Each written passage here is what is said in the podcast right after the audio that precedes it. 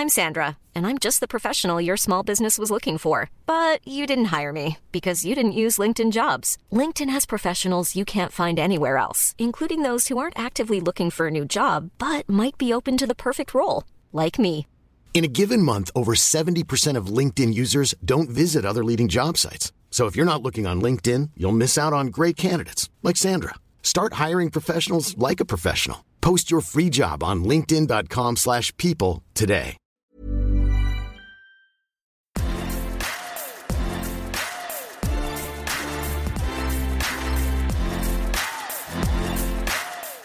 Bonjour à toutes et à tous, je m'appelle Barthélémy Fent et je suis ravi de vous accueillir pour ce nouvel épisode du podcast Extraterrien.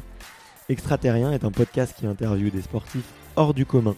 Le but de ce podcast est de vous partager leur parcours, leurs secrets, leur vie et d'en apprendre beaucoup plus sur eux afin d'en tirer un maximum de conseils. Donc si vous aimez le sport, l'aventure, le développement personnel ou que vous aimez simplement vous inspirer de personnalités remarquables, alors ce podcast est vraiment fait pour vous. Dans cet épisode, j'accueille Alizé Agir. Alizé a tout gagné dans la discipline du karaté. Championne du monde à seulement 20 ans, elle a enchaîné les titres avec un parcours studieux. Ultra sportive de nature, et pourtant, adolescente, elle a appris qu'elle était atteinte d'un diabète de type 1. Avant chaque repas, elle doit s'injecter une dose d'insuline, l'hormone qui permet de réguler son taux de sucre. Car en effet, son risque de faire une hyperglycémie est permanent. Mais cela ne l'a jamais arrêté dans sa passion puisqu'aujourd'hui, aucun trophée ne lui manque à part celui célèbre des Jeux Olympiques dont la première apparition sera à Tokyo en 2020. Une chance unique pour tous les karatékas, donc j'espère que vous encouragerez Alizé à se qualifier. Juste avant de commencer, j'ai deux petits messages à vous faire passer.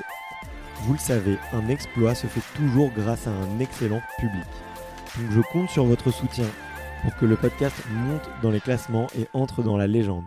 Donc si vous aimez cet épisode, pensez à vous abonner et à donner votre avis sur Apple Podcast ou iTunes. D'ailleurs, je souhaitais vous faire part de plusieurs commentaires que j'ai reçus cette semaine et qui m'ont vraiment fait chaud au cœur.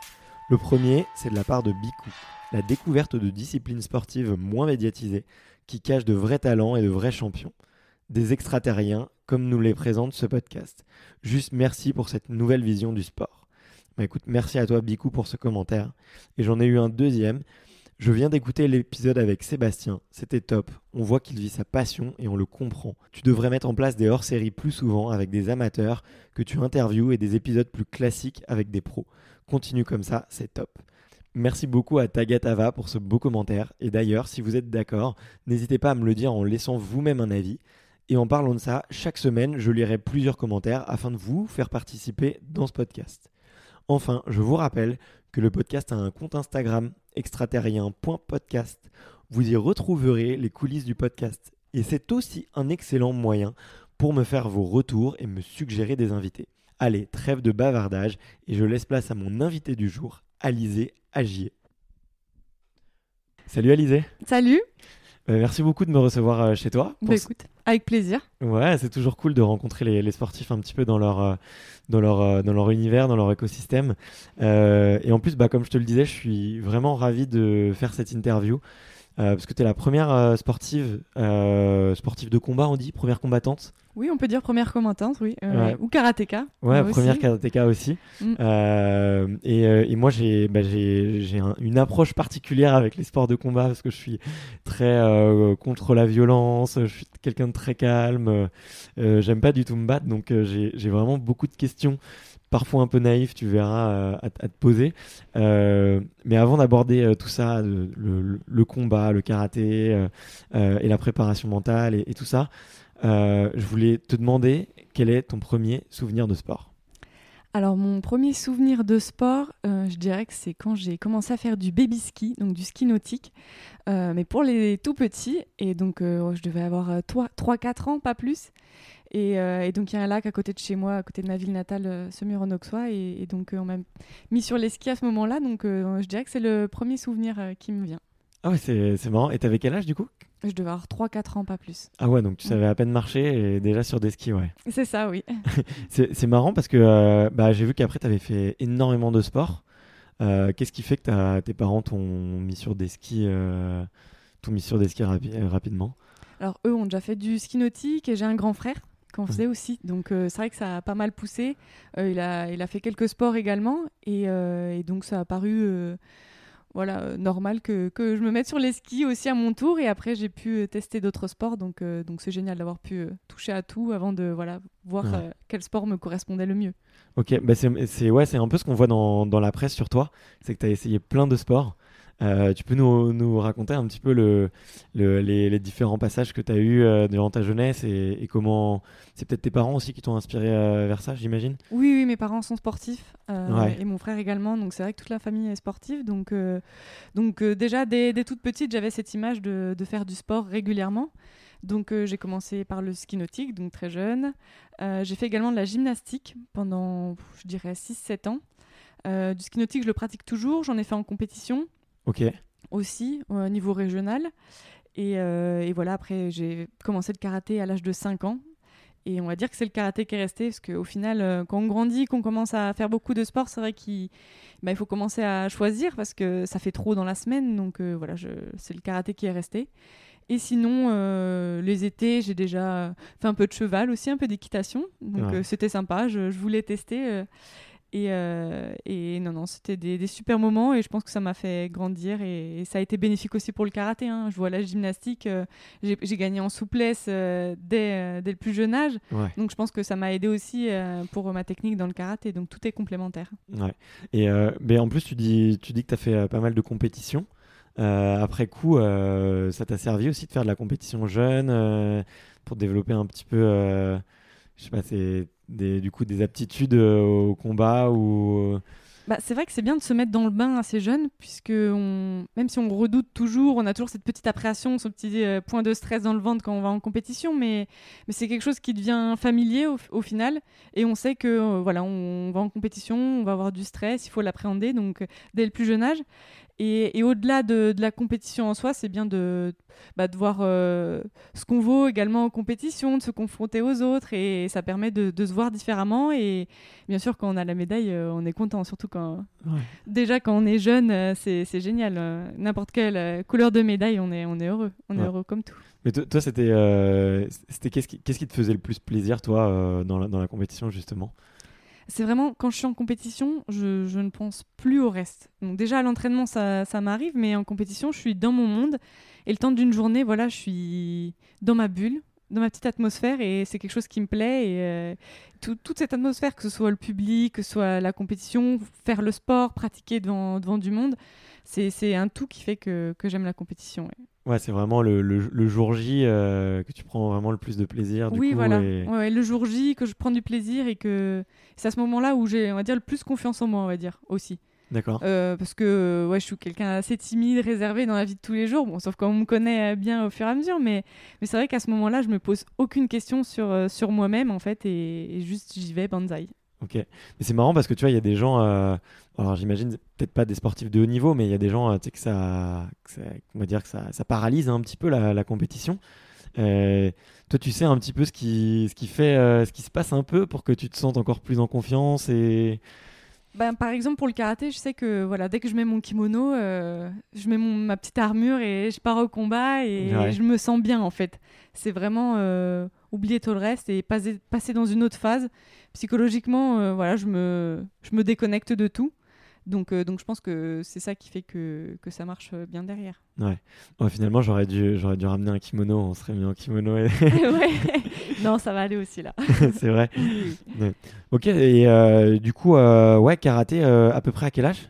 Ça. À est- 5 ans, j'ai commencé. Ouais. Ah ouais, donc enfin, donc ski nautique, la gymnastique, déjà tous les trois combinés quoi. Voilà, après le ski nautique, du coup, c'est vraiment en, en période estivale. Ouais. Et, euh, et là, j'en fais toujours en loisir maintenant, mais, mais c'est vrai que du coup, c'était surtout euh, karaté, gymnastique euh, en semaine dans la saison, quoi, en même Ouais. temps. Donc c'est vrai que ouais, ça faisait beaucoup. Et, et là, à la rentrée, ça va faire 20 ans que, que je fais du, du karaté, du coup. Ouais, mais c'est c'est incroyable, ouais. C'est sûr que quand on regarde comme ça, tu te dis, ouh, ça fait ça fait longtemps, ouais. Oui, ça passe vite, hein. J'imagine.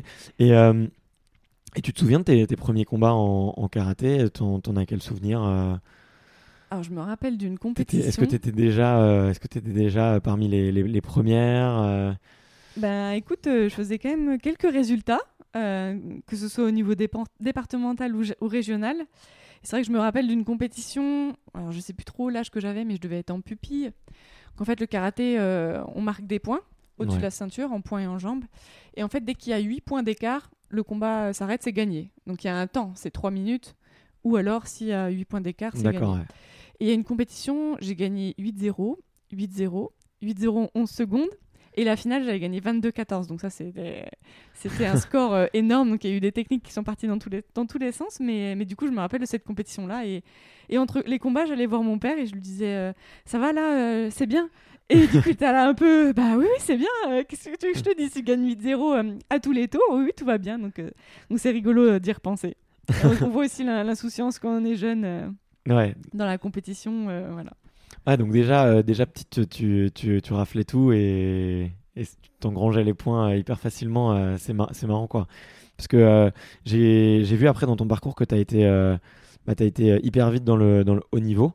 Tu l'as, tu l'as senti, toi, en tant qu'enfant, un peu ce, ce passage à l'adolescence où, où finalement, bah, ça devient euh, presque professionnel. Bon, on va en reparler un, peu après du, fait que ça reste un sport amateur, mais euh, voilà que tout se professionnalise, que tout se devient plus sérieux. Que euh, comment est-ce que tu l'as vécu toi un petit peu cette bah, je dirais que tout s'est fait un peu au fur et à mesure, puisque bah, je faisais des résultats au niveau régional, je me suis qualifiée pour les France, j'ai fait des résultats. Et ensuite, avec la Ligue de Bourgogne, on allait faire beaucoup de compétitions à l'étranger. Donc déjà, à ce moment-là, on se dit, tiens, on découvre l'international. Et grâce à cette découverte euh, et ces résultats que j'ai faits, j'ai intégré le, pôle France de, Talence.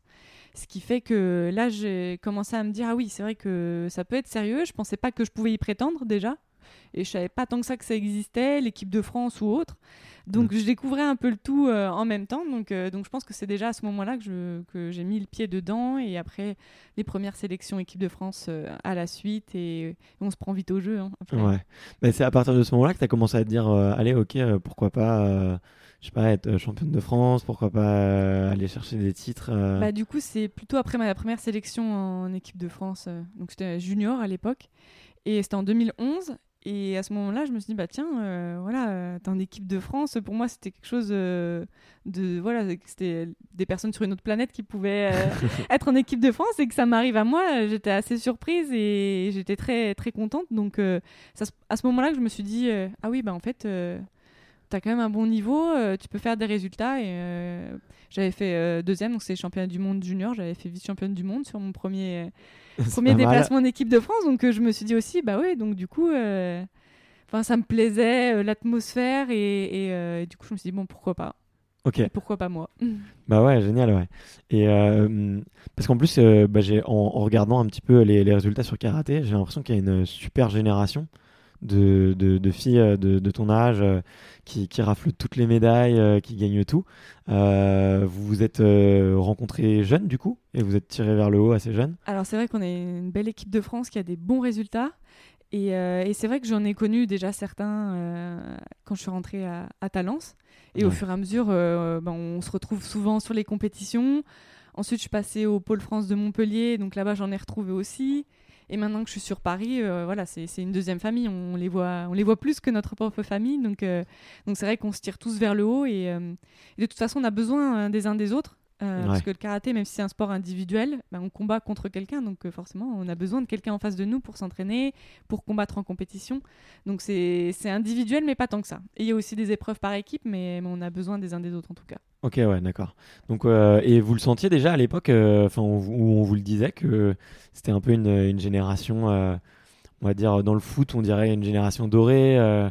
là, c'est forcément c'est pas le même contexte, mais on vous le disait déjà un peu à l'époque qu'il y avait des super résultats ou bah, on, voyait qu'il y avait des bons résultats, mais après on ne nous disait pas, voilà, euh, vous êtes une génération où il y a des bons résultats, etc. Parce que la France a quand même été toujours une, nation forte. Et, euh, et c'est vrai qu'ils sont exigeants, ils attendent des résultats. Donc, euh, donc nous, à nous de, de, faire notre, notre mieux pour, pour avoir des résultats derrière. Ok. Et c'est quoi les autres nations fortes, du coup, dans, dans le karaté, un petit peu? Alors, on a la Turquie, l'Iran chez les masculins, chez les féminines qui se développent aussi pas mal, l'Italie. En fait, ce qu'il y a, c'est que maintenant, euh, vu qu'on est devenu discipline olympique, on a remarqué qu'il n'y a plus de, euh, vraiment de, de décalage entre des nations. Il n'y a plus de petits pays, on va dire. Voilà, il faut prendre euh, chaque personne euh, comme si euh, c'était un champion du monde, on va dire. Pour, euh, faut se méfier de tout le monde. Tout le monde a progressé, mais, mais principalement après euh, aussi le Japon, Ouais. qui, qui est dans, on Normal. va dire dans, le, dans le top 3 euh, ouais, ouais, Ok. des nations fortes. Ok, génial. Donc, euh, ouais, j'imagine que les, les compétitions à l'international, ça, ça arrive assez vite. Euh, bah, J'en parlais justement avec euh, Hélène qui, qui nous a mis en relation. Elle, ça l'a beaucoup marqué dans l'enfance, j'ai l'impression, les, les compétitions à l'international, notamment de découvrir d'autres cultures, de, de, de rencontrer d'autres types de jeux et tout.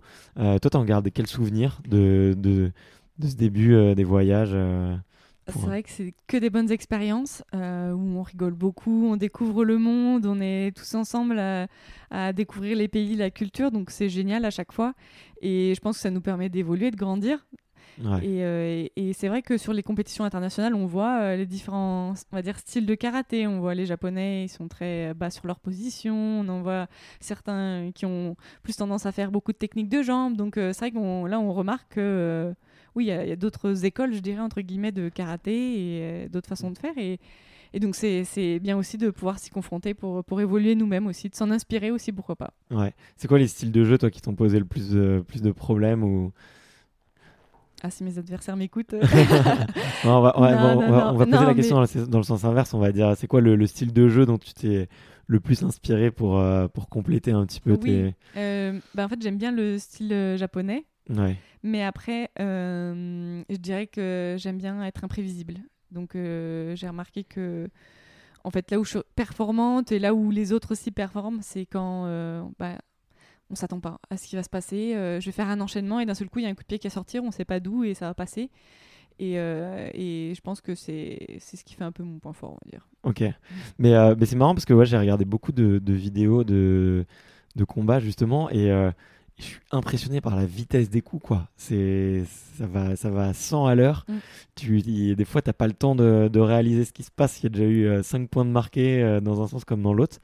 Euh, c'est du comment est-ce que tu travailles euh, d'ailleurs cette vitesse, cette Mm. explosivité euh, à l'entraînement ça Comment, comment est-ce que tu fais pour la travailler? Oui, alors à l'entraînement, déjà, il faut savoir qu'on est suivi euh, sur euh, de la musculation, sur du cardio. Donc, euh, Ouais. déjà à ce moment-là, euh, c'est adapté.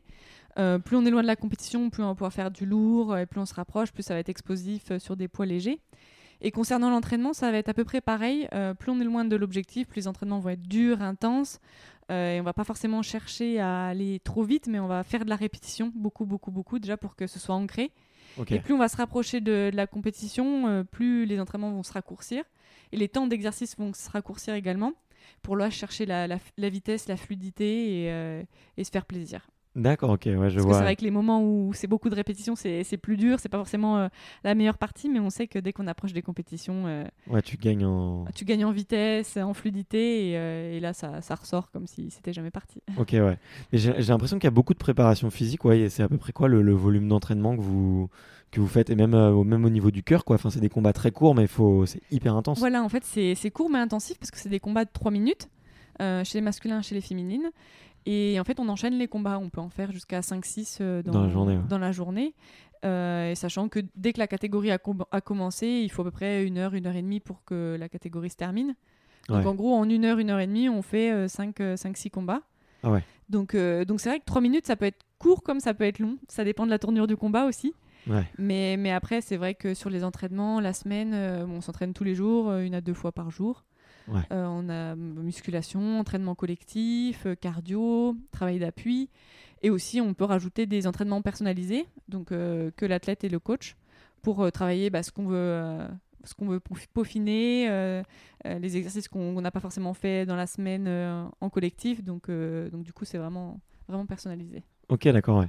Mais j'ai, en parlant de, de, de coach, euh, en, en regardant rapidement sur tes réseaux sociaux, j'ai vu pas mal de photos où, que tu as avec ton coach, où on voit qu'il te galvanise et il t'encourage beaucoup. C'est quoi la relation que tu as avec lui? Enfin, C'est quelque chose qui est important pour toi de, de se faire encourager par son coach euh, Oui, je pense que c'est important aussi que, que le coach nous connaisse et sache comment on réagit, parce que d'un athlète à un autre, ça peut être du tout au tout. hein. Ouais, ouais. On n'est on pas tous pareils, mais bah, du coup, euh, Ludovic Cacheux, donc mon coach euh, actuel en équipe de France, euh, m'a coaché déjà en 2011 sur ma première sélection D'accord. euh, Donc il te suit depuis. euh, Donc il me suit depuis 2011 et à l'époque où j'étais au Krebs de Bordeaux, il était euh, un des, des entraîneurs qui, qui était présent, donc je l'avais au quotidien.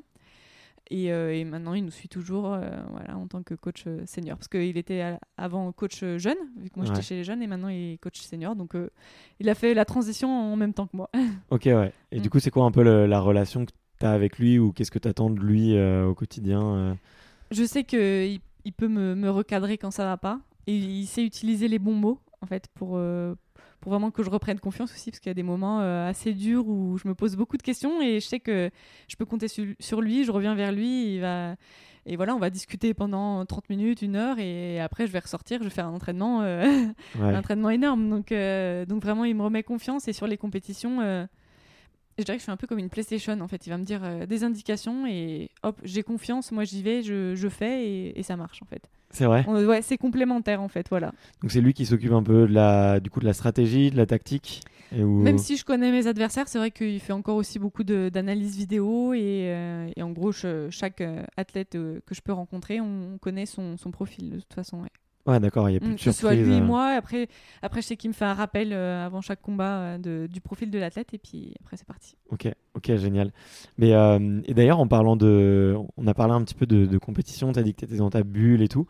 Que- T'as des petits gris-gris, des petits, des, des petites, on va dire des, ouais, des petites mimiques un peu qui durant ta journée. euh, si on se plonge avec toi une journée de compétition. euh, Alors du coup, ça commence pas uniquement le jour de la compète, mais avant le départ même. ouais. Je sais que j'appelle toujours mon père pour euh, vérifier que j'ai tout dans mon sac en fait.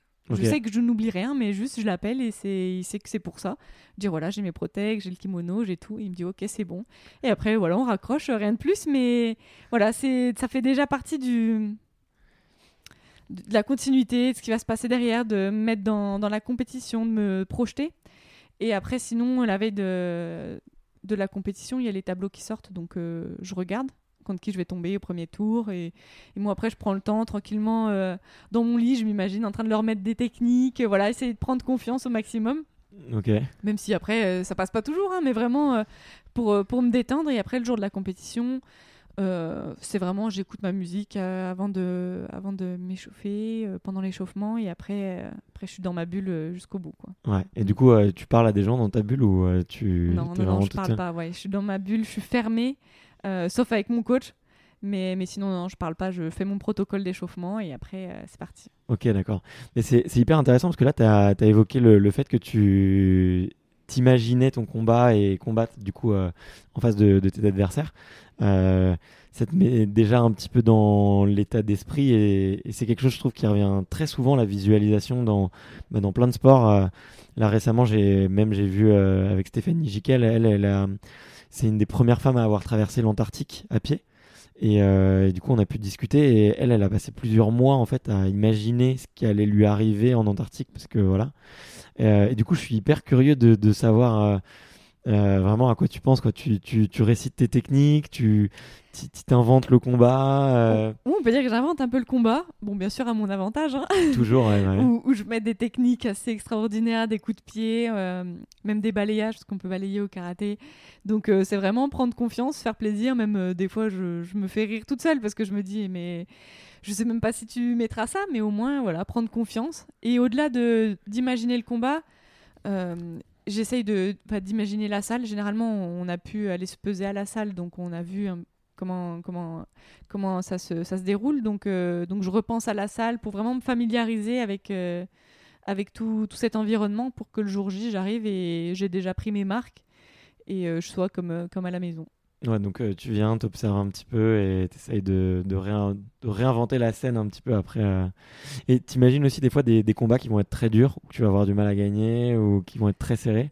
Euh, on va dire que euh, quand je regarde du coup le tableau, s'il y a des adversaires que je sais contre qui ça va être plus compliqué ou ça va être dur ou ça va être serré, je j'imagine pas le combat serré en fait. Je préfère quand même voilà prendre confiance sur sur ça et en plus c'est la veille donc euh, faire une bonne nuit donc euh, je vais pas commencer à me stresser dès, la veille mais Selling a little or a lot? Shopify helps you do your thing however you cha-ching. Shopify is the global commerce platform that helps you sell at every stage of your business. From the launch your online shop stage to the first real life store stage, all the way to the did we just hit a million orders stage. Shopify is there to help you grow. Shopify helps you turn browsers into buyers with the internet's best converting checkout. 36% better on average compared to other leading commerce platforms because businesses that grow grow with Shopify. Get a $1 per month trial period at shopify.com/work. shopify.com/work. Mais, mais au moins, je me mets déjà dans, dans l'ambiance du, du combat. Ok, d'accord, ouais. Mais, euh, mais je suis hyper curieux après dans, dans l'ambiance du combat parce que là, là je te vois, t'es es super souriante, t'as plein d'énergie et tout. Et bah, effectivement, quand on regarde euh, des sports de combat, on devient une deuxième euh, personne. Toi, toi, à quoi tu penses du coup sur, sur le tatami? C'est vrai que mes amis m'ont déjà dit, mais on te reconnaît pas quand tu arrives sur le tatami parce que mon visage change et tout change, mon attitude aussi. Mais, mais c'est vrai, à quoi je pense avant d'aller sur le tatami? Bah Justement, à pas grand chose. Euh, J'essaie de faire le vide. Et, euh, et donc, juste avant de, de, rentrer dans le combat, je sais que j'ai un mot-clé que me dit, que me rappelle aussi mon, mon coach c'est euh, voilà, là tu bascules. C'est-à-dire que là, je passe dans le mode euh, Terminator euh, et, et, on y va, banzai, on pose le cerveau. On sait ouais. ce qu'on a à faire, mais on pose le cerveau. Donc, être, il me dit souvent être détendu à l'intérieur, mais tendu vers l'objectif. Voilà, donc c'est vraiment rester concentré sur ce que j'ai à faire. Donc au final, je pense plus à rien. Euh, au point même que euh, pendant le combat, j'entends que mon coach, quoi. Je ne vais pas entendre ce qui se passe dans la salle autour. Ok. Et, et... Ça, ça, et, ça, ça, montre que je suis vraiment bien dans la compétition. Aussi. Et du coup, le mot-clé, c'est bascule, c'est ça? Voilà, là, il me dit tu bascules et je sais que c'est parti. Ok, mmh. on, on, fera attention du coup euh, sur ton oui, prochain combat. on va pas le dire trop souvent aujourd'hui. Mmh. euh, mais ah, c'est marrant, euh, du coup, ce, ce, petit déclencheur, un peu, euh, ce petit déclic, tu vois, je m'attendais pas du tout. euh. Oui, en fait, c'est des choses qui sont venues au fur et à mesure avec. voilà, sur mes premières compétitions internationales en équipe de France, je me disais pas ça, hein, j'y allais. Ouais. Et bon, il, il, me drivait un peu plus, hein, mon coach, parce que c'était tout nouveau pour moi. Donc là, j'ai un peu plus de liberté et je sais ce que je dois faire. Et en fait, ce qu'il y a, c'est que je regarde quand ça a fonctionné. Je ouais. me dis, voilà, qu'est-ce que j'ai fait qui a fait que ça, que ça a marché Donc j'ai repris ces éléments-là. Et bien sûr, quand ça va pas, bah, pourquoi ça n'a pas marché Qu'est-ce que je peux mettre en place derrière pour, pour que ça aille Là, du coup, Finalement, ton coach, il t'aide beaucoup aussi sur la partie euh, préparation mentale. Mmh, oui, oui. C'est pas que. Euh... Non, voilà, je pense que c'est un tout et. Euh, et que c'est bénéfique pour tout le monde dans tous les cas. Ouais, mm. ok. Mais c'est ouais, après c'est c'est assez rare de le voir euh, des fois chez la même personne. Il y a des gens qui font euh, voir oui, un, oui. Autre, un autre bah. Justement, je vais voir euh, bientôt. je prends contact avec une préparatrice mentale. Ok. Parce que c'est vrai que j'ai des bons résultats sur la saison, mais de temps en temps, d'une compétition à une autre, bah, en fait, je vais gagner une compétition et euh, la compétition d'après, je peux perdre euh, du, au premier ou au deuxième tour et, et on comprend pas ce qui se passe entre temps. Donc, j'aimerais euh, bien me mobiliser entre chaque compétition, d'autant plus que cette année, il y en a. Il y en a beaucoup à la suite, en fait, beaucoup qui se suivent avec euh, trois semaines d'écart euh, à peine. Donc il faut vite, euh, au final, se remettre dans le bain. Ouais. Et c'est ce petit moment qu'il qu faut travailler, je pense, pour, pour être encore plus. encore plus. comment dire Avoir des résultats souvent. Quoi. Ok. Mm. Euh, et après, là, du coup, j'ai une petite question qui me vient. Euh, alors, c'est un petit peu, euh, c'est un petit peu personnel, mais moi, quand je faisais du, du tennis, je t'ai dit, voilà, j'ai fait beaucoup de tennis jeune. J'avais une relation avec mon adversaire qui était très particulière, parce que j'avais, j'avais tellement envie de gagner que j'étais prêt à tout, et j'étais et en fait, j'avais du mal à, à, être le tueur, tu vois. Mm. J'avais du mal à être le, à être trop agressif. Toi, c'est toi, ton, ton adversaire, tu, tu, la vois comment? Tu... Oui, oui. C'est quoi un peu l'ambiance aussi qui est entre les... Bah, en fait, c'est être féroce, mais au final, de toute façon, c'est un combat de rapidité, donc ça sert à rien de, de s'énerver. Ouais. Je suis quelqu'un qui reste plutôt calme euh, par rapport à ce qui peut se passer dans le combat. Euh, tandis que, bah, que, certains peuvent vite euh, vriller ou euh, mal réagir. Mais c'est vrai que je reste plutôt calme et je reste concentré sur ce que je dois faire. Donc, quand j'ai l'adversaire en face de moi, je, je me dis rien en fait de spécial dans ma tête, mais juste je la regarde droit dans les yeux et c'est pas moi qui vais lâcher le regard. Quoi. Ok, d'accord. Donc il y a une petite guerre de, de oui, regards, voilà. Donc euh, je sais que si, euh, si elle regarde sur le côté, je me dis voilà, la première euh, bataille est gagnée. Après, bon, sur le, sur le combat, tout peut se passer, hein, mais, mais je sais que voilà, j'aime bien regarder droit dans les yeux et c'est pas moi qui vais détourner le regard. Quoi. Ok, bon, bah, c'est un, un bon petit, un bon petit conseil pour, les, pour ceux qui pratiquent des sports de combat. En tout cas, c'est vrai que le jeu de regard, on en parle souvent dans la boxe, euh, sur la pesée, mais j'imagine que Oui, oui, pour oui. vous, c'est un peu pareil. euh. Voilà, bon, on le retrouve juste avant de combattre parce que c'est vrai qu'on est face à face avant que, que le combat combatte, euh, que le combat commence, pardon. Et, et sur la pesée, on n'est pas tous en même temps, pas comme sur la boxe où on est face à face. Là, c'est vraiment, on va tous se peser à la suite, pas forcément les mêmes catégories en même temps. Donc, Ouais, du coup, on se croise pas toujours ok, ouais. avant. Et c'est vrai que quand, de toute façon, quand on, on se croise en dehors de, de la compétition, je dirais, enfin, en dehors du, du tatami, ben, on n'est pas euh, à faire la guerre, euh, guerre de regard ou autre, c'est une toute autre atmosphère. Mais Ouais. voilà, dès qu'on est sur le tatami, on sait que là, c'est pour la compétition, Ouais, c'est pour gagner. Donc euh, voilà, c'est bien parce qu'il y a la part des choses qui est faite aussi. Ouais, ok. Et, et tu parlais un petit peu de, de l'ambiance euh, entre les entre les karatékas. Ça ressemble, euh, c'est plutôt euh, bon enfant, ça, reste professionnel et courtois ou ou, même il y a beaucoup d'échanges. Tu vois, je sais que dans le tennis, il y avait, c'était très très, on va dire différent d'une personne à une autre. Il y avait des joueurs sur le circuit avec qui on s'entendait super bien. D'autres euh, avec qui c'était euh, la guerre déclarée, Mhm. et on n'osait même pas se regarder. Euh, dans le karaté, ça ressemble, ça ressemble à quoi? Bah écoute, c'est vrai que là, de- dans notre génération, on s'entend tous, on s'entend tous bien. Euh, dès qu'on a la possi- possibilité d'aller faire des activités, d'aller au cinéma, on le fait tous ensemble. Donc euh, vraiment, euh, voilà, il y a une bonne entente, on rigole bien et je pense qu'on a besoin de ça aussi parce que c'est pas toujours facile le sport de haut niveau. Donc euh, si entre nous on se fait la guerre, on va pas y arriver. hein. Ouais, c'est clair. Donc euh, non, non, on s'en- on s'entend tous bien, heureusement. J'espère que ça va continuer, il n'y a pas de raison de toute façon. Et, et non, non, c'est une bonne ambiance. Ok, ouais, ok. Bon, bah, c'est cool. Moi, ça me fait toujours euh, rigoler de, de comparer un petit peu. Et euh, du coup, là, si on revient un petit peu sur ton, sur ton palmarès, tu as été championne du monde très jeune. Déjà, euh, du coup, c'est en 2014, c'est ça? C'est ça, ouais, en 2014. À Brême. Derrière, tu as gagné un peu tout. Bon, c'est- c'est pour, euh, pour résumer de manière assez simple. Je crois que tu es cinq fois championne de France. 6 même. là, 6 cette maintenant année, ouais, Ah, ouais. sixième Ah, ok, Mm. bah désolé. euh. Oh, pas de souci. Tu feras attention, ta page Wikipédia n'est pas à C'est jour. vrai. D'accord, j'irai voir ça là. Mais euh, ouais, du coup, et t'as été aussi euh, championne d'Europe cette année. C'était Oui. un titre qui te manquait, euh, qui te manquait, que t'avais pas réussi à avoir avant, il me semble. Mm, c'est vrai. Chez les seniors, c'est le titre qui me manquait. parce que bon, j'avais été championne d'Europe chez, chez les espoirs, mais, mais voilà, la catégorie reine, c'est les seniors. hein. Ouais. Et ce qui parle vraiment, c'est les résultats en senior. Donc c'est vrai que j'ai gagné les mondes très jeune. Derrière, on- je, je gagne par équipe en 2016 aussi, donc Ouais. euh, très beau moment. Et, euh, et donc euh, au championnat d'Europe, bah, j'avais fait deuxième une année. Et, euh, et sinon, je faisais des résultats par équipe. On a fait deux fois troisième. Mais c'est vrai que, que la première place au niveau européen me manquait. Et, et avec euh, pas mal de sélections sur des championnats d'Europe, je me disais, mais qu'est-ce qui me manque sur euh, un championnat européen pour, pour aller chercher l'or quoi? Et cette année, euh, tout, tout s'est bien passé, tout s'est bien déroulé. Et pareil, j'ai posé le cerveau et, et c'était parti. C'était un beau championnat. Ouais, c'est euh, un de tes plus beaux souvenirs d'ailleurs de, de compétition ou? Ah, c'est dur d'en choisir un, mais oui, ça en fait partie, ça c'est sûr. ouais.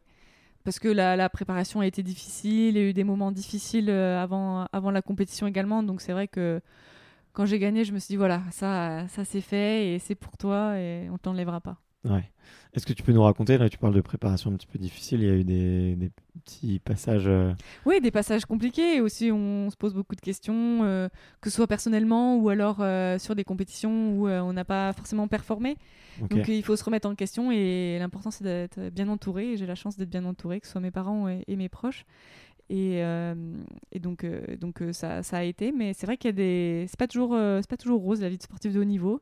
Ouais. Beaucoup de sacrifices à faire et au final, bon, le jeu en vaut la chandelle, hein, sinon on serait pas là. Mais, mais c'est vrai que quand quand il y a la médaille d'or au bout du chemin, bah, c'est quand même, c'est quand même mieux. Ouais, bah c'est sûr, c'est Mm. sûr. ça pour motive encore plus pour la suite, même si, même si j'ai jamais ma- perdu ma motivation dans le karaté, mais, mais c'est vrai que les résultats, ça, fait, ça pousse, Ça pousse ça pousse quand même. Ouais, c'est clair. C'est clair. Bah, je comprends, je comprends tout à fait. Et euh, bah, aujourd'hui, dans le, dans le karatéka, ça reste un sport amateur. Oui. Euh, Il y, a, il y a des karatékas qui arrivent à en vivre aujourd'hui? Euh, pas en France. Dans d'autres pays, il y en a qui sont plutôt, je dirais, un peu professionnels où, où ils font vraiment que ça. Mais c'est vrai qu'en France, non. mais on, on espère un jour, hein, même si c'est pas pour notre génération, qu'on deviendra professionnel. Mais il y a beaucoup de, de partenariats qui se mettent en place. Moi, je sais que j'ai eu la chance de rentrer dans un dispositif Athlète SNCF euh, grâce euh, au pacte de performance qui a été mis en place par le ministère. Donc, euh, ça met en lien les fédérations et les entreprises. Et moi, ça m'a permis d'avoir un contrat. Donc, euh, ce qui fait que je suis libérée pour pouvoir m'entraîner et je vais travailler de temps à autre quand même quand le planning me le permet. Ouais. Donc, j'ai un pied dans le milieu professionnel. Ça permet d'assurer l'après-carrière aussi parce qu'on ne sait pas de, de quoi Ouais. demain est fait. Donc, c'est rassurant. Et ça permet de, oui, d'être plus serein et, et d'aller à l'entraînement euh, plus détendu en se disant voilà, je sais que derrière, euh, j'ai le travail et trouver un bon équilibre. Ok, d'accord. Ouais.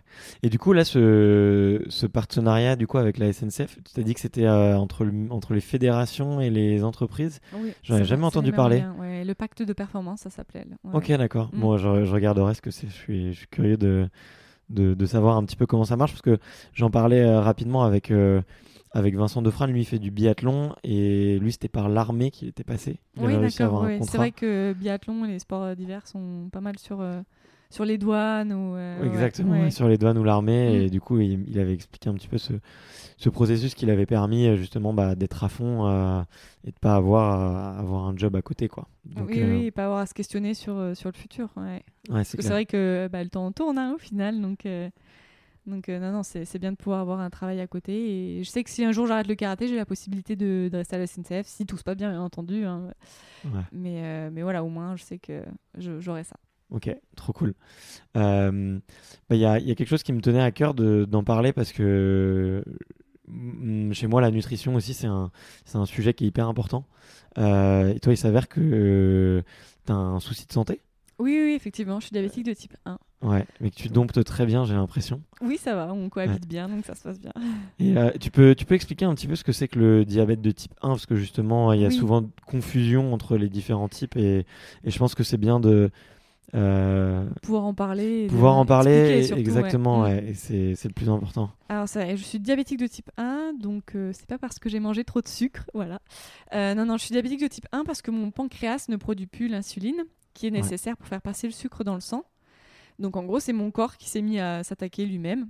Donc, euh, donc je produis plus de cette insuline, j'ai besoin de m'en injecter au moment des repas dès que, dès que je mange. Il faut savoir qu'il y a des glucides présents partout, hein, que ce soit pas uniquement les choses sucrées. Euh, on va avoir du pain, il va y avoir des glucides dedans, donc c'est vraiment trouver le juste équilibre euh, dans, dans ce qu'on mange et bien connaître les aliments surtout. Ouais, parce que du coup, euh, ouais, ce que tu évites, c'est de manger trop de sucre. Parce que euh, on sait que le sucre du, enfin, l'insuline sert à réguler le taux de sucre dans le sang. Euh, donc si tu n'en produis plus, il faut contrôler ce, ce taux. Bah, du coup, justement, je m'injecte de l'insuline en fonction du nombre de glucides que je vais manger en fait. D'accord. Pour euh, trouver ce, ce bon équilibre et que mon taux de sucre dans le sang revienne à, à la normale et reste, reste toujours dans, dans les bons taux entre 1 et 1,20 à peu près. Ok. Et du coup, c'est après chaque repas, en fonction de ce que tu as mangé. euh, Alors du coup, c'est même avant de manger. Je Ouais. regarde ce que je vais manger, là je m'injecte et je contrôle après, euh, deux heures après le repas, le temps que tout soit passé. euh. Ok. Mm. Ouais. Ouais, donc c'est c'est quand même quelque chose à surveiller. Oui, c'est à pas, surveiller. c'est surtout connaître les aliments parce que euh, je peux manger des glaces, hein, bien entendu, mais euh, bien connaître euh, les aliments. Il y a des aliments à index glycémique élevé, ce qui Mm. fait que ça va me faire monter mon taux de sucre Plus que plus, plus vite surtout. que je vais manger, je veux dire, je vais manger du riz, ça va me faire monter mon taux de sucre assez tranquillement. Et aussi sur des cuissons, différentes cuissons, je vais manger, par exemple, si je fais cuire des pâtes et je les fais trop cuire, Ouais. bah, l'index glycémique va être plus élevé que si je faisais des pâtes euh, vraiment al dente. euh. Donc Ok. c'est aussi euh, bah, s'informer là-dessus et, bien connaître les aliments. Et t'as jamais essayé de te tourner vers des régimes type cétogène ou, ou non, les... non, non, parce que du coup, moi ça se passe bien comme ça et c'est pas forcément ce qui m'intéresse le plus pour l'instant. Ouais. Euh, vu que j'ai une alimentation équilibrée, je fais attention aux index glycémiques, mais, euh, mais sinon, je veux pas m'imposer un régime particulier par rapport au diabète, en tout cas. Voilà, je veux pas que ça devienne une contrainte non plus. Je veux quand même garder mon rythme alimentaire euh, de de d'habitude, de sportif de haut niveau, en mangeant bien équilibré. Ok, d'accord, Mm. ouais. Ouais, parce que c'est vrai que le régime cétogène, c'est assez, euh, c'est assez contraignant, quoi. Enfin, tu- Bah, puis en fait, au final, euh, c'est aussi dans tout ce qui est régime et autres. moi, il faut, il faut quand même que j'ai un apport en sucre lent Ouais, dans, dans ma journée pour tenir le coup. Donc, euh, donc Ouais, du tu coup, je peux peux pas non plus me priver euh, tant que ça. Ouais, tu peux pas être en cétose euh, le jour J de la compétition. non, quoi. non, voilà. Voilà, la cétose, pour ceux qui ne connaissent pas, c'est quand c'est le, le processus. Dis-moi si je me trompe, hein, mais c'est le processus qui fait que on consomme nos lipides plutôt que nos glucides, et mais du coup, qui est un processus plus lent, plus long, et du coup, c'est pas c'est de l'énergie qu'il faut aller euh, qu'on va chercher profondément et qui est Mm. pas directement disponible euh, Oui, oui, oui. Voilà. Et moi, j'ai besoin d'énergie euh, tout, tout de suite, on va dire. ouais, ouais. Ouais, c'est sûr. Mais après, ce qui est, ce qui est marrant aussi, c'est que j'ai remarqué que le karaté, ça me fait plutôt monter ma glycémie que, que descendre, en fait, l'effort physique. Parce que c'est euh, des efforts courts et intensifs dans les trois minutes. On va faire une technique vite, euh, rapide, explosive. Et après, ça va être- y avoir un petit temps plus calme dans le combat où on sautille, on se regarde. Et, euh, et donc, du coup, c'est, ça me fait plutôt monter la glycémie. Mais par exemple, je vais faire une heure de vélo. Il y a de grandes chances qu'au bout d'une heure, bah, j'ai besoin de sucre, quoi, parce que je peux faire des hypoglycémies aussi. Ouais. Donc ça, l'heure de vélo peut me faire baisser mon taux de sucre au fur et à mesure. Donc, donc c'est trouver le, voilà, encore une fois le bon équilibre tous les jours et bien surveiller son taux de sucre. ouais. Ok. Bah après, en plus, euh, bah, c'est comment dire. Après, des- il y a beaucoup de questions de bon sens aussi, j'imagine. euh, dans... Oui, oui. Puis après, ça aussi appre- apprendre à se connaître. Et je pense que le sport m'a beaucoup aidé là-dedans, hein, parce que euh, Ouais, quand on est sportif, on connaît son corps, on sait comment on réagit. Et donc, euh, donc moi, dès que, dès que je sens que j'ai un peu chaud, je me dis, oh, tiens, je vais vérifier mon taux de sucre. Peut-être que justement, il m'en manque un peu, il faut que je mange. Ou alors, tiens, j'ai un peu mal à la tête, peut-être que je suis trop haute. Donc, euh, Ouais. c'est des petits signes qui font euh, qu'avant euh, d'avoir, euh, de me sentir vraiment pas bien, je sais déjà que, tiens, euh, il faut que je mange un petit bout et après, c'est reparti tout de suite. Ok. Mm. D'accord. Et, et ça t'a déjà porté préjudice dans ta carrière sportive ou? Jusqu'à présent, voilà, je touche du bois, non, ça m'a jamais posé problème dans la compétition. Je me suis jamais retrouvée en hypoglycémie en compétition ou en hyper. Ouais. Euh, Enfin, en hyper un peu, mais euh, je veux dire, je me laisse une marge quand même euh, avant de me dire, bon là c'est trop quand même. Ouais, Je veux dire, ouais. Vu que ça me fait monter de base, je me dis pas, bon voilà c'est pas bon. Je dis bon, c'est un peu haut, mais ça reste correct. Et après la compétition, tout revient à la normale. Mais, mais sur les entraînements, j'ai déjà fait une petite euh, mais c'est parce que le matin, euh, j'ai mis trop d'insuline par, par rapport à ce que j'ai mangé. quoi. C'est pas vraiment l'effort en soi qui m'a fait être en hypo. C'est parce que j'ai mis trop d'insuline et j'ai pas mangé assez euh, Ouais. par rapport à ce que j'ai mis. Ok, d'accord. Donc c'est, il faut toujours calculer. euh. Ah, faut faire, faut faire attention quoi. Oui, et puis, et puis au final, je peux manger euh, deux fois la même jour, deux fois la même chose deux jours de suite et je vais pas réagir pareil. Donc euh, avec la même dose d'insuline, euh, ça peut ça peut changer avec l'humeur, avec tout tout tout le à côté qui peut avoir un petit effet là-dessus. Ok. Bah écoute, euh, en tout cas, merci d'avoir d'avoir abordé ce sujet-là parce que j'imagine que tu vois, c'est c'est déjà c'est pas commun. Euh, je crois que les diabètes de type 1 en plus c'est une très faible partie des diabètes. Je crois que c'est 5-10%, quelque chose comme ça. Oui, oui, il y en a moins, mais c'est vrai qu'il y en a quand même de plus en plus. Mais c'est vrai qu'on est moins nombreux que les, les types 2, mais c'est vrai qu'il faut pas. Il faut pas se dire ça arrive qu'aux autres et il faut connaître les signes avant-coureurs. Donc si jamais vous avez soif, vous perdez du poids et vous allez beaucoup aux toilettes, il faut consulter votre médecin. D'accord, ok. Bon, bah c'est bien, euh, c'est bien au moins de faire passer le message et, et, et je trouve que c'est hyper bien aussi de, de faire passer le message que c'est possible de faire du sport à très haut niveau euh, malgré, euh, malgré ça. Donc, je suis vraiment content de, de pouvoir t'avoir invité. En tout cas, Bah, merci, c'est avec plaisir que, que j'aborde le sujet, il n'y a pas de souci. je- ok. Euh, et hum, bah, hum, on arrive un petit peu à la fin, mais il y a des questions que, que j'aime euh, bien poser euh, à chaque fois. Euh, il y en a une qui est en fait un peu de savoir si tu pouvais te donner un conseil à ton toi de 15 ans, donc 10 ans en arrière, qu'est-ce que qu'est-ce que tu lui dirais? Alors à mon moi, d'il y a 10-15 ans, je lui dirais d'avoir un peu plus confiance en, en elle. Parce que c'est vrai que même si j'étais... Enfin, je suis toujours quand même quelqu'un de réservé et timide, mais le karaté m'a permis de, de m'ouvrir, de grandir et de prendre confiance en moi malgré tout. Et, euh, et je pense qu'à cette époque-là, j'étais encore plus, euh, encore plus réservée, donc je lui dirais d'avoir plus euh, confiance en elle. D'accord, ok. Mm. C'était. Mais c'est marrant parce qu'en plus, tu avais l'air déjà de... de tout gagner et de.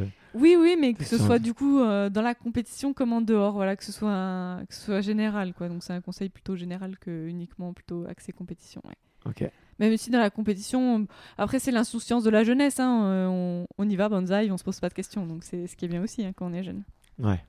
Et, euh, et, et, et à l'inverse, si tu, veux, si tu devais donner un, un conseil à, un- à une jeune fille qui veut devenir championne du monde de, de karaté, Qu'est-ce que tu lui dirais? Euh, Je dirais de jamais rien lâcher. Il y a des hauts et des bas. Et c'est pas parce qu'on performe pas tout de suite que plus tard, euh, il y aura pas de résultat à escompter. Donc, euh, il faut être patient et travailler dur. Et le travail paye toujours. Ok, on, on retiendra la, la note du, du, du, du travail. Euh, et là, là, du coup, bah, on le disait tout à l'heure, tu as tous les titres en, en poche, sauf, Sauf un. sauf un qui arrive à, à, à grande vitesse. Mm. Euh, comment comment est-ce que tu... Bon, on, va, on va le dire, du coup, c'est les, les jeux euh, qui arrivent l'année prochaine. Euh, c'est la première fois que le karaté est au, est au jeu, je crois. Voilà, c'est la première fois et pour l'instant la dernière, puisqu'on est pour 2020, mais pas pour 2024. Donc, euh, c'est vrai que c'est, ça va être un gros événement. On- Voilà, c'est le rêve de, de tout sportif euh, en général. Et c'est vrai qu'on a la possibilité d'y avoir accès. Donc voilà, il faut se donner les moyens maintenant de, pour y arriver, de se qualifier et, euh, d'aller, d'aller à Tokyo pour, euh, on espère, ramener une médaille d'or. Mais c'est vrai que la route est encore longue, même si, euh, comme tu l'as dit, ça vient vite et le temps passe vite là. Ouais, le temps passe vite. Et du coup, c'est quoi un petit peu les, les prochaines étapes euh, pour toi, là? Qu'est-ce qui, Alors là, qu'est-ce qui t'attend? dès, euh, dès la rentrée, diverses compétitions internationales qui vont me rapporter des points euh, pour, euh, pour ce classement qualificatif pour les JO. Donc on aura pas mal de compétitions. Je sais qu'on va aller à Tokyo, Moscou, Madrid. Après en janvier, il y a une compétition à Paris, euh, Dubaï. Donc on bouge un peu partout. Les championnats d'Europe aussi qui vont compter cette année pour, euh, dans le classement. Et, euh, et en avril, donc ce classement sera terminé. Donc si on est qualifié par ce classement, tant mieux. Si on ne l'est pas et qu'il n'y a pas de d'athlètes, on va dire français, je parle pour les Français, du coup, dans une catégorie, il reste le tournoi de qualification olympique, donc le TQO, qui va se dérouler à Paris, à Bercy. Et, euh, et donc, euh, c'est le tournoi dernière chance, le podium, euh, premier, deuxième et deux troisième ou un troisième, se qualifie pour, pour Tokyo. Donc voilà, avril et mai, on saura notre destin. Ok, bon, bah, on te souhaite en tout cas de marquer le maximum de points d'ici là. Et, et, mais en gros, ça, ça représente quoi? Si tu gagnes une compétition mondiale, tu. Alors du coup, les championnats du monde. Ouais, il y a combien de bah, Français Du coup, les déjà? championnats du monde sont tous les deux ans. Nous, ils sont passés et ils comptaient dans, dans, dans le, le parcours olympique. Euh, mais c'est vrai que les champions du monde de 2018 ne sont pas forcément les premiers sur le classement. Dans certaines catégories, oui. Après, tout bouge rapidement euh, parce que une grosse compétition, donc on appelle les K1, Première Ouais. Ligue, euh, rapporte, quand on gagne, c'est après 990 points. Ouais. Donc c'est vrai que ça peut vite bouger d'une compétition à une autre, il suffit d'en gagner deux, donc on marque déjà pas mal de points. Donc tout peut, tout peut se faire, encore actuellement. D'accord, ok. Mm. Bon, bah écoute, on, on va suivre ça avec euh, vraiment euh, beaucoup d'attention et, et euh, je manquerai pas de t'encourager pour, pour la prochaine compétition. C'est quand la prochaine compétition d'ailleurs? C'est du 2 au 9 septembre. Ok, Mm. ok, ok, Ouais. génial. Il y, a, il y, a des- il y a des sportifs qui, qui t'inspirent un peu là en ce moment et que tu, et que tu suis et dont tu aimes bien le parcours? Oui, oui, il y a Michael Jeremias, pas si ça te parle. Ouais, je vois très bien. Sûrement, oui. Euh, et en fait, j'ai eu l'occasion de le rencontrer euh, lors d'une conférence qui avait été organisée et euh, j'avais pu écouter un peu son parcours et, et vraiment c'est très inspirant et j'adore sa joie de vivre, son humour et c'est quelqu'un d'exceptionnel. Et voilà, si jamais tu as l'occasion de, de pouvoir euh, faire Mais- partager ces moments euh, à Bah, tes auditeurs, euh, je pense que ce serait super. mais je, suis en, je suis en train d'échanger avec, euh, avec Michael, donc j'espère qu'on qu'on va trouver un moment, mais ouais, j'en suis certain. on- on Ouais, va- ouais, ce serait top parce que vraiment c'est quelqu'un de, de génial. Ok, bon bah trop cool. Où est-ce qu'on peut suivre ton actualité un petit peu euh, ton parcours euh, Où est-ce qu'on peut rediriger les auditeurs euh, qui s'intéressent un petit peu à toi? Alors, il y a différents supports. On peut aller sur ma page Instagram où je mets mon actualité, donc Alizé Agier, ou alors sur Facebook, ma page athlète, mais aussi également sur le compte de la Fédération de karaté. Donc, pour l'équipe de, de France, c'est France Karaté. Sur Facebook, il y a un groupe et ils mettent l'actualité. Et pour tout ce qui est olympique, il y a un site internet, c'est francekaraté2020.fr. Et là, on a l'actualité aussi de, de tous les athlètes et de tout ce qui se met en place, du TQO qui sera à Paris, on a des informations là-dessus. Donc, euh, donc voilà, pour suivre un peu tout ça, on est présent aussi sur Twitter, donc il n'y a pas de souci. Ok, génial. Bon bah écoute, merci beaucoup. euh, je mettrai tous les liens dans la description, comme ça les, les auditeurs pourront te retrouver et t'envoyer des petits messages d'encouragement. Euh, merci beaucoup en tout cas de m'avoir accordé euh, ce petit bout de temps avec toi. Et euh, bah, je te souhaite tout le meilleur pour la suite. Bah écoute, merci de, de m'avoir interviewé, c'était un bon moment et, et voilà, c'était une, une belle, euh, une belle expérience aussi pour moi. Ok, salut. Ciao